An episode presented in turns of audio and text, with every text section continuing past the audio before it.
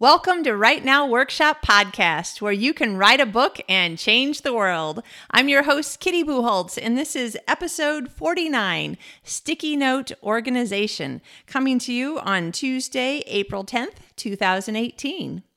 Now, I am a huge proponent of sticky note organization. I love it because it's not a long list of things to do. You can put one item on every sticky note, and as soon as you're done with it, you can throw it away. You can make changes to it and then throw it away. You can keep everything. You can keep it on a wall. You can move it around. You can change the order of everything. You can color code. I love sticky notes. Now, this is the way that I have been using them for both fiction and nonfiction. The biggest thing is just to use any and every tool the way your brain works best. I always say that because I totally believe it. Our brains don't all work the same. There's a lot of things that are generally the same about us as human beings in the way that we think, but a lot of things are just personality driven. They are things that we've gotten into by habit or by default, or things that we're trying that other people have suggested. So not everything is an inherent normal, and I use that word in quotes, a normal way of getting your brain to think and organize better. But these are some things that I've done. Okay, first of all, you have the option of color coding or using just one color. Now, sticky note pads are way cheaper if you just buy a ginormous package of all yellow ones. Don't know why they're yellow, but they are, and it works. If you don't have a specific reason that you can think of at the beginning to color code, then I would just go ahead and buy the yellow ones because they're cheaper. You can buy a whole bunch more for the same price. Now, there are reasons why you might want to color code later.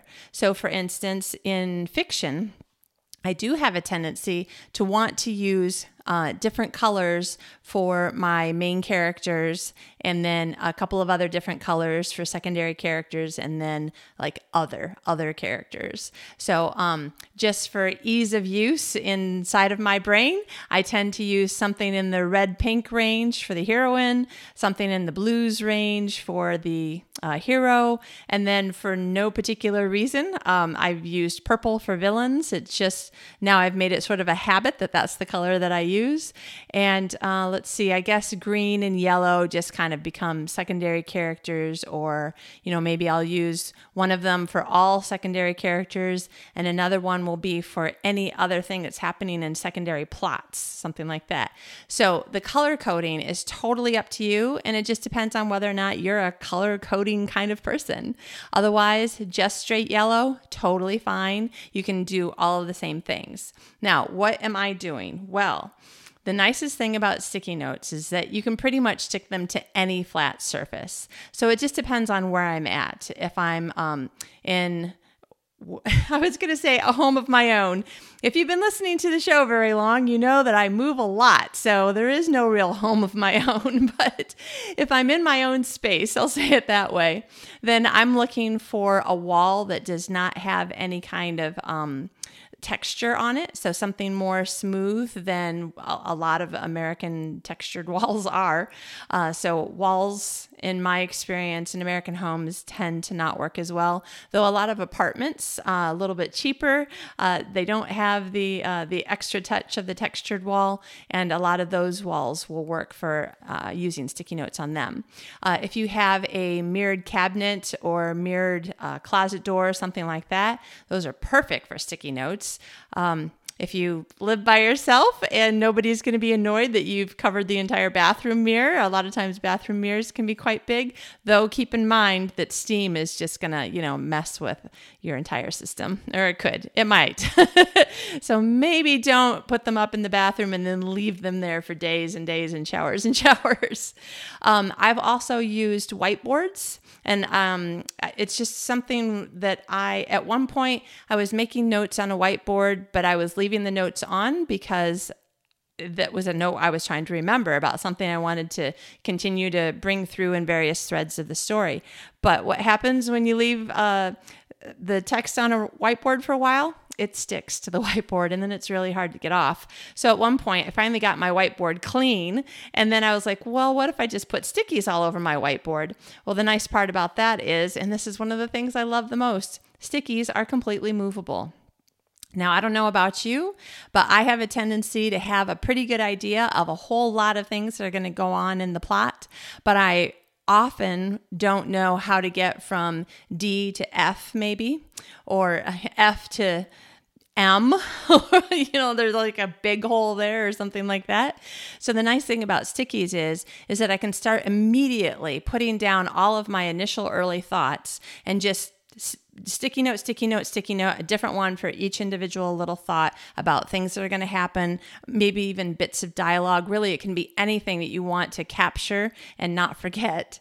And then as I'm building the story, and of course, what I'm talking about is from a plotter perspective, but you could still do it as a pantster. There are still things that you think of, a piece of dialogue or this thing that you think is probably going to happen later. So you can still do the same thing even if you're writing by the seat of your pants or a pantster.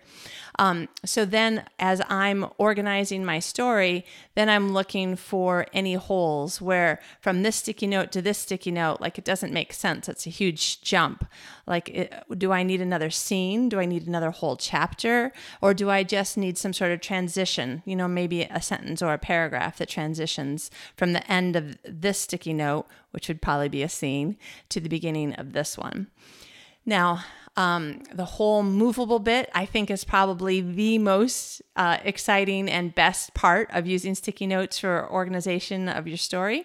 And I'm saying organization of your story because I don't want to scare off anybody who's not considering themselves a plotter, and also for nonfiction, we're going to talk about that in a second also. So organizing, the book, we'll say it that way. Okay, now, once you have the sticky notes on a surface, sometimes you're like, oh crap, either I've got company coming, so I need to take it off of the wall in the guest room, or you're going on a trip, maybe a writer's retreat.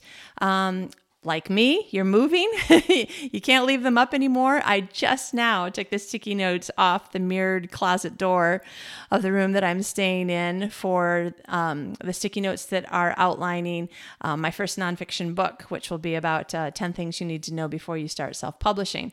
And so I had all of these ideas, and it was nice because I can see all of these ideas. I started moving them around. The initial, basically it's 10 things you need to know. So the initial 10 things that I wanted to talk about, for the most part, that stayed pretty true. I think there were 8 items that there is no doubt in my mind that it was going to continue. This is something that I've taught several times before. So there was 8 things that I knew for sure that I wanted to leave in there. A couple things that I'm like, okay, how can I make this point better? And so I was moving sticky notes around a little bit that way, trying to make sure that they were coming in the correct order of information, so that it was building on the item before. And then also a new sticky note for every time that I thought of another kind of bullet point within that section or chapter. So that is a great way to use sticky notes to organize your nonfiction work. Now, when you're moving, either moving house or just, wanting to take the work with you and make it, portable. The great thing is that sticky notes are portable on anything that you move them to. So the ways that I've done it are generally to either take a regular piece of several pieces of printer paper, and I just put the sticky notes on them, just going left to right across the top and making them in rows. I can't remember, 9 or 12, I think, is how many of the regular square sticky notes that I can fit on a U.S. letter size piece of paper. So plus or minus that amount for an A4 piece of paper. And then I just put all the sticky notes down off of my wall or off of the counter or whatever on these pieces of paper in order. And then, of course, you need to number the pages so that you don't forget what order you had everything in. So that's one way to do it. That's what I just now did. I think it was yesterday, to move all this information on the nonfiction book onto something portable that I can take with me when I move. Now, the way that I've done it for fiction is, at one point I had a countertop in like a bar area where no one was really using it. It wasn't really part of the kitchen, but it was a nice faux marble countertop. So perfect for sticky notes. And I was using colored sticky notes at that time because I had a story started. I was probably 10 or 15,000 words into it. And I had let it sit for probably a couple of years. This is something that I wrote in grad school when I was getting my master's degree in creative writing. And I just felt like there was something missing, but I wasn't sure what. And I needed to be able to see the whole story in a big picture so that I could try to understand what was wrong with it, what was missing, like something in my subconscious has been niggling away, saying that there's more that needs to be done here. And so what I did was I just, I took over this counter for about a week or so, and I started writing down a sticky note. Now, in this case, it was for a book that I had already written a portion of it and had an awful lot of the rest of it in my head. So the part that I had already written, I used a sticky note for every scene that I had already written, and I wrote it on a color that represented the point of view character. So again, my heroine, it was probably pink or red or something like that. It's not a this particular book isn't a romance, so I will say the hero character who also has a point of view, we'll just say it that way. His was probably bluish, something in the blues. I do think that a lot of the antagonist characters, the villain type characters, I'm sure I must have put those on purple because I know I have a lot of purple sticky notes that have a bunch of writing on them. Anyway, so what I was doing is I plotted it out in 4 lines, really long lines of sticky notes. 4 because I tend to look at the 3-act structure as a probable way that I will share the story. So the first quarter of the book is setting up the problem and what's happening with the protagonist and blah, blah, blah. This isn't a plotting workshop. So anyway, and then, the middle half is, leading up to a big event and then coming down and going back up to like the main climax of the book and then the last quarter. So that's why I had 4 lines. And then what I'm doing is I'm trying to get to a certain point. Each quarter of the book has kind of a big scene, a pivotal scene that's happening. And so I'm making sure that all of the sticky notes are giving me all of the pieces of the story that are needed to get to this main pivot in this quarter of the book. And then from there, all the things that need to be happening to get to the second pivot, which is the middle of the book, etc. And there were huge areas of blank countertop because I had no idea what was going to happen from here to here. I mean, like huge areas, but I knew that this was going to be something that would have a whole lot of blanks. What happened was, though, is because I had these sticky notes with, 1 to 2 sentences of, and not even, sentences really, just kind of bullet point information of what was going on from here to here and from here to here and et cetera, then I could look at the whole story and think, okay, so if in my mind I see this final end battle being like this, what would have needed to happen to get from over here, the last thing I really know what happened, through this blank spot to this next really big major scene that I know this is how it happens? What would it need to happen? And then I could just start brainstorming. Oh, okay. Well, it could be this or it could be this. Oh, I know. And so I would write down like my next really great idea on some sticky notes. Now, some of those sticky notes, I would think of an even better idea. And so I would throw away that one. So you see how this can help you to be very organic, help you with the brainstorming, and help you to not be like tied to anything. So I have a tendency sometimes when I'm typing on, I say a piece of paper, but, I'm typing on a screen that looks like a piece of paper.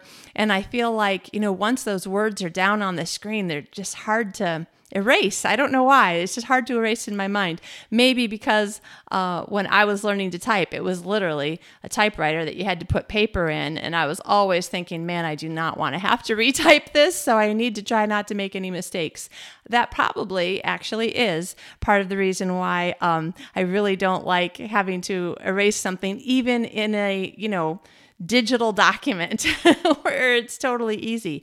So depending on how your brain thinks, if your brain is at all like mine in that way, the sticky notes will really give you a sense of freedom and not feeling shackled in any way to any prior thought. And you can just keep on moving things. Sometimes I'll have as many as 3 sticky notes in this kind of piled on top of each other in the same spot where I'm looking at, okay, it could go this way, which will take me in this direction, or it could go this way, which would change it a little bit, or it could go this way. And I like all 3 of these possibilities. Which one am I going to choose? And I've got all 3 of them written down on 3 sticky notes. And of course, when I say throw it away, if you're the kind of person who doesn't like to throw away your ideas, because maybe it'll be some amazing idea that you'll want to come back to either in this story or in a future story or a related story or whatever, that's fine. You don't have to throw them away, but you certainly have the option of just being able to get rid of that. You don't need it anymore. You've got this other thing.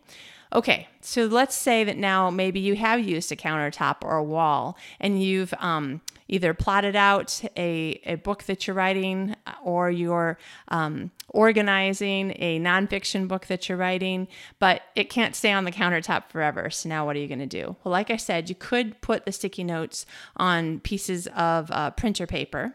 And then again, remember to number them and maybe even possibly staple the top corner or something together to keep everything together. But another thing that you could do, and this is what I did for this book that I'm talking about right now, the one that I had started, but wasn't really sure where it was. It's not that I didn't know where it was going. I did know where it was going, but I just felt like what I was doing was not original enough. I just felt it wasn't creative enough. You know, I wasn't really pushing myself to be my most creative, and I just wanted to push it farther. So in that case, just because I felt like, again, I wanted there to be a sense of not being tied to anything. I wanted there to be a sense of being able to move freely and to flow through and to let go of anything at any time or to add in additional things at any time. In this particular case for this book, I decided that I wanted to put all of these colored sticky notes on index cards or 3x5 cards. And so each index card has just the one sticky note on it. But then now anytime I want to, I can just lay them all out on the carpet. And I still got the color coding because I still got the colored sticky note for each point of view character. But now I've got all of the index cards in it. Because they're index cards, you know, they're not going to stick to the carpet or the wall or whatever. So I can just lay them down on a surface, work on it for a while. You know, if it's dinner time and time to make dinner or whatever, then I can pick them all up again and binder clip them all together again. And for me, because it's a lot of cards, and just because of the way that my brain has been working through this particular story, and you may find that you use this process differently for each book, but I used a binder clip for each quarter of the book again, and I have these 4 quarters as not really separate entities, but I mean, they are separate because I don't have a binder clip big enough to keep all of them together. I have actually kept index cards in a recipe box before. So if you use recipe box size cards, that's another way to do it. So there's a whole bunch of things that you could do that has to do with helping you to find holes, fix problems, figure out where there is a problem, use color to organize things. You can use color to organize nonfiction, just maybe by topic. Or maybe you have different things that are going to happen in each of your nonfiction chapters, like this will be the pull-out quote, and this will be the case study story, and this will be the little mini interview story, and there'll be, you know, separate items that are within each one of your chapters. You could do that in color coding. There's so much freedom in this. And honestly, it's the freedom that makes me continue using the sticky note system, because there's a way that our brains tend to find the first answer that works and stay, and then our brain stays there. And that's what makes brainstorming sometimes so difficult, and you feel like sometimes people are pushing you too hard. Like, I already came up with 10 good ideas. Why should I come up with 20 good ideas? But it's because quite possibly, and you've probably heard this before. If you come up with 10 good ideas, they may only just be good ideas, and that's fine. There's nothing wrong with a good book. But if somewhere between number 10 and number 20, you came up with a great idea, oh, who doesn't love a great book? And honestly, I bet you great books generally sell better than good books. Generally, obviously that's not a 100% truism. But when you have this way of giving yourself some room to flow and move and like don't commit until you really feel like you've got something great going on here, the sticky note system can really work.